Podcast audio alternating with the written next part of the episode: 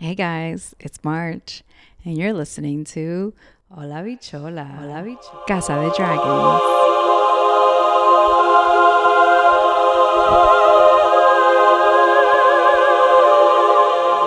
All right, welcome, welcome, welcome to the penultimate episode of Casa de Dragons.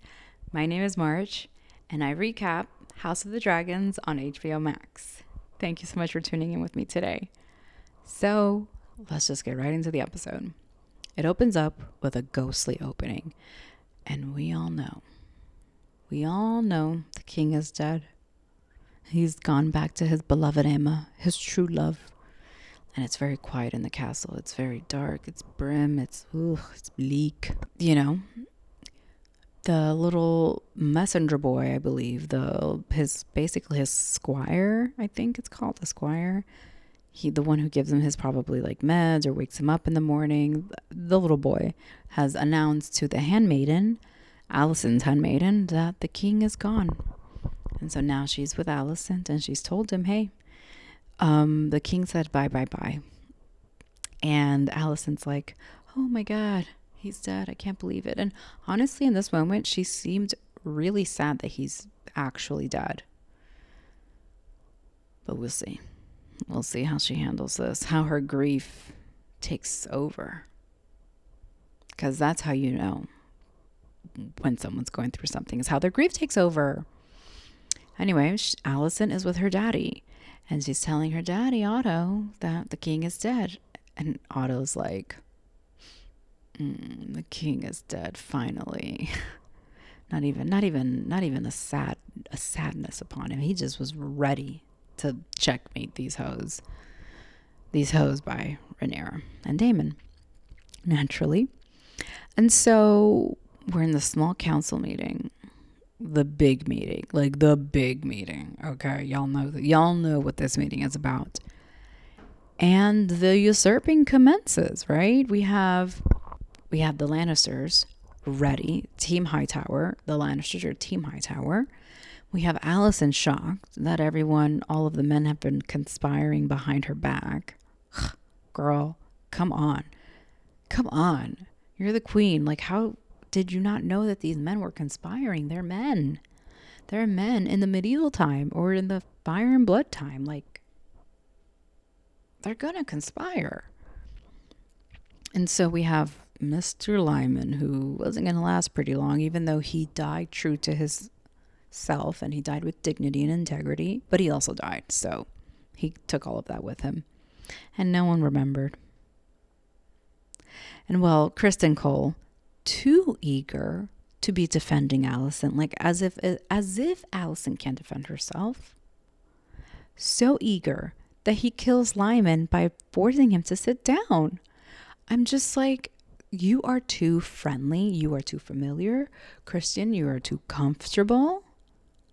I could not believe he put his hands on that man just just so, just enough. Ooh.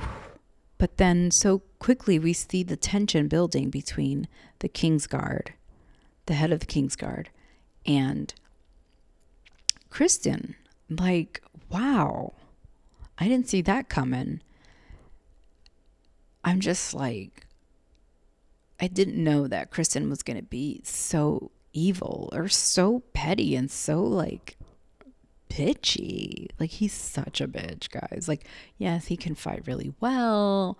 And obviously he's clearly in love with Alicent, but he's such a bitch. Like, ugh, over him.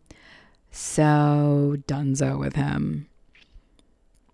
Um, and so one thing that I did think about and throughout the scene that I just thought like, has anyone talked about this? Um, there's a chandelier that's on fire. It's just hanging right above them. I don't know if that's like a, you know, foreshadowing of some sorts, a metaphor, but there is a literal chandelier on fire. And I'm wondering, how do they keep it on fire? How do they keep that controlled fire on that chandelier? If you guys know, let me know because I might want to do that in my house. Not put it on fire, but maybe have a chandelier that's constantly burning because it's cold in my house all the time. So, you know, do me a favor, let me know. So then we have everybody else like deciding what they're going to do, who's going to send the ravens, who's going to kill Rhaenyra and Daemon. Wow, Otto. Wow, you're not low. You're literally, you should be in prison right now. Otto for prison. That's really where should be you should be going. Um, and obviously the King's Guard, the head of the King's Guard, who's basically like, I have integrity, I'm not doing this. He says, uh, yeah, here's my cloak. All of you can fuck off. I'm out. And uh the search for Aegon begins. Now everyone's like looking for King Aegon. Now everyone now everyone's looking for Prince Aegon. And the only two people who can find him is his mama and his grandpapa. And Otto Hightower has his ways. And he uses Sir Eric and Sir Eric, the twin knights of the King's Guard. Yep, you heard that right. Sir Eric and Sir Eric. Let me know if you could tell the distinction. Um, and then we have Alicent, who sends Sir Criston and Prince Aemond, who, again, I don't know if he's trying to emulate young Daemon.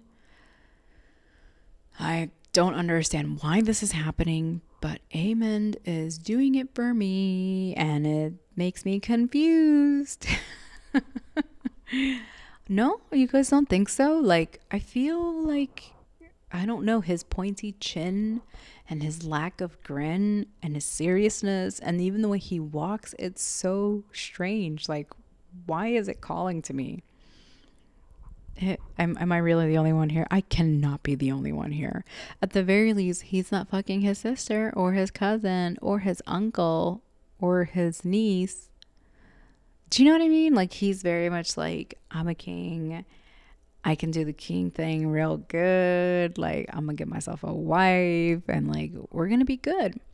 So, yeah, I don't understand why um, I am being called to him. Um, yeah, moving on. So while all of this is happening, they're basically imprisoning everyone. They've held Rhaenys for prisoner in her own room.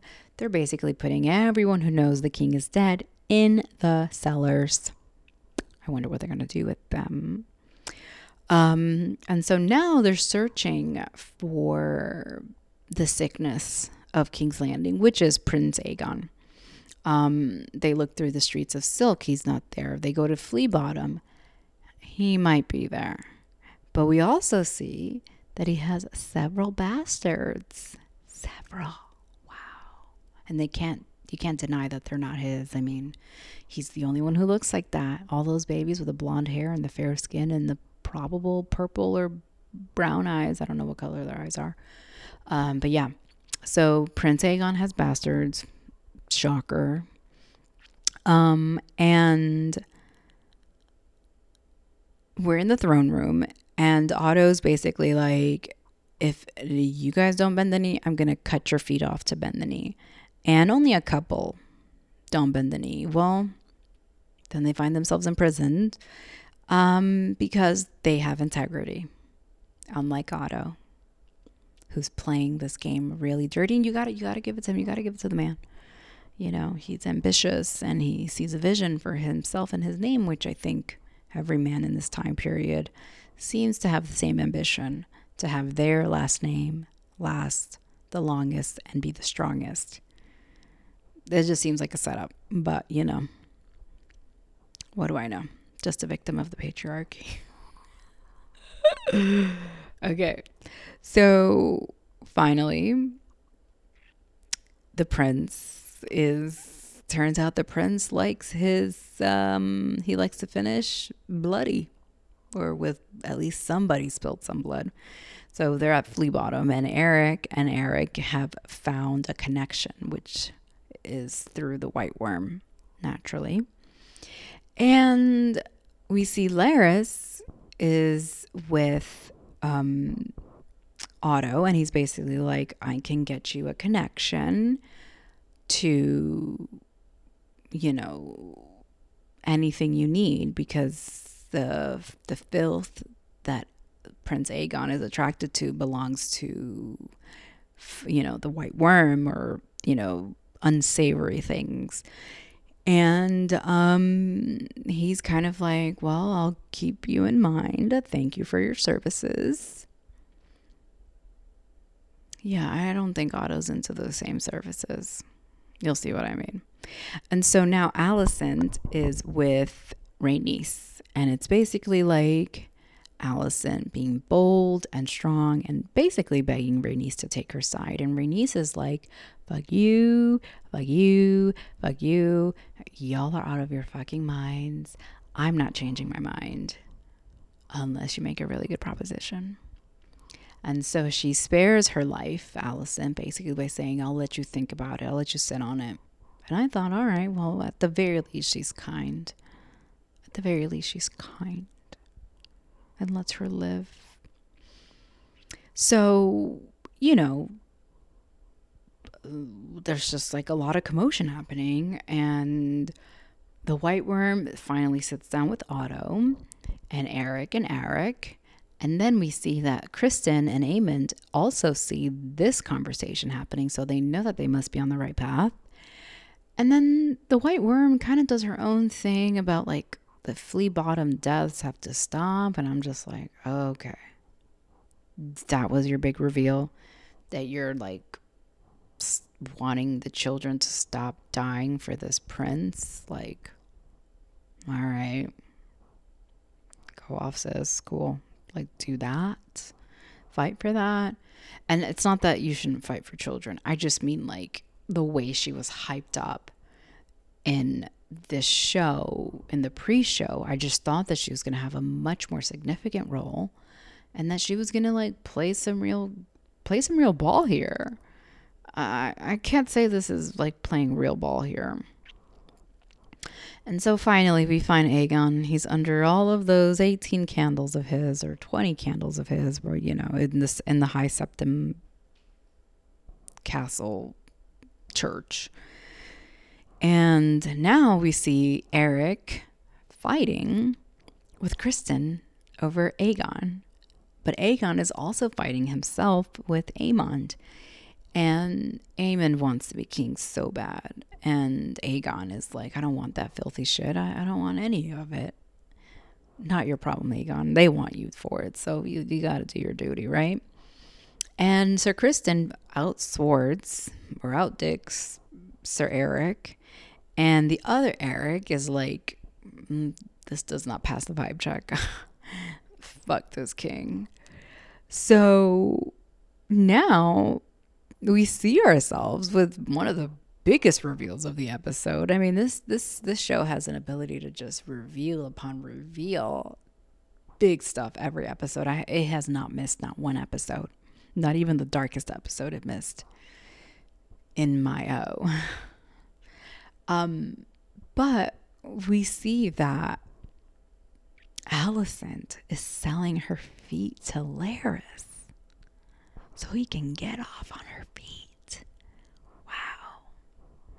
Wow.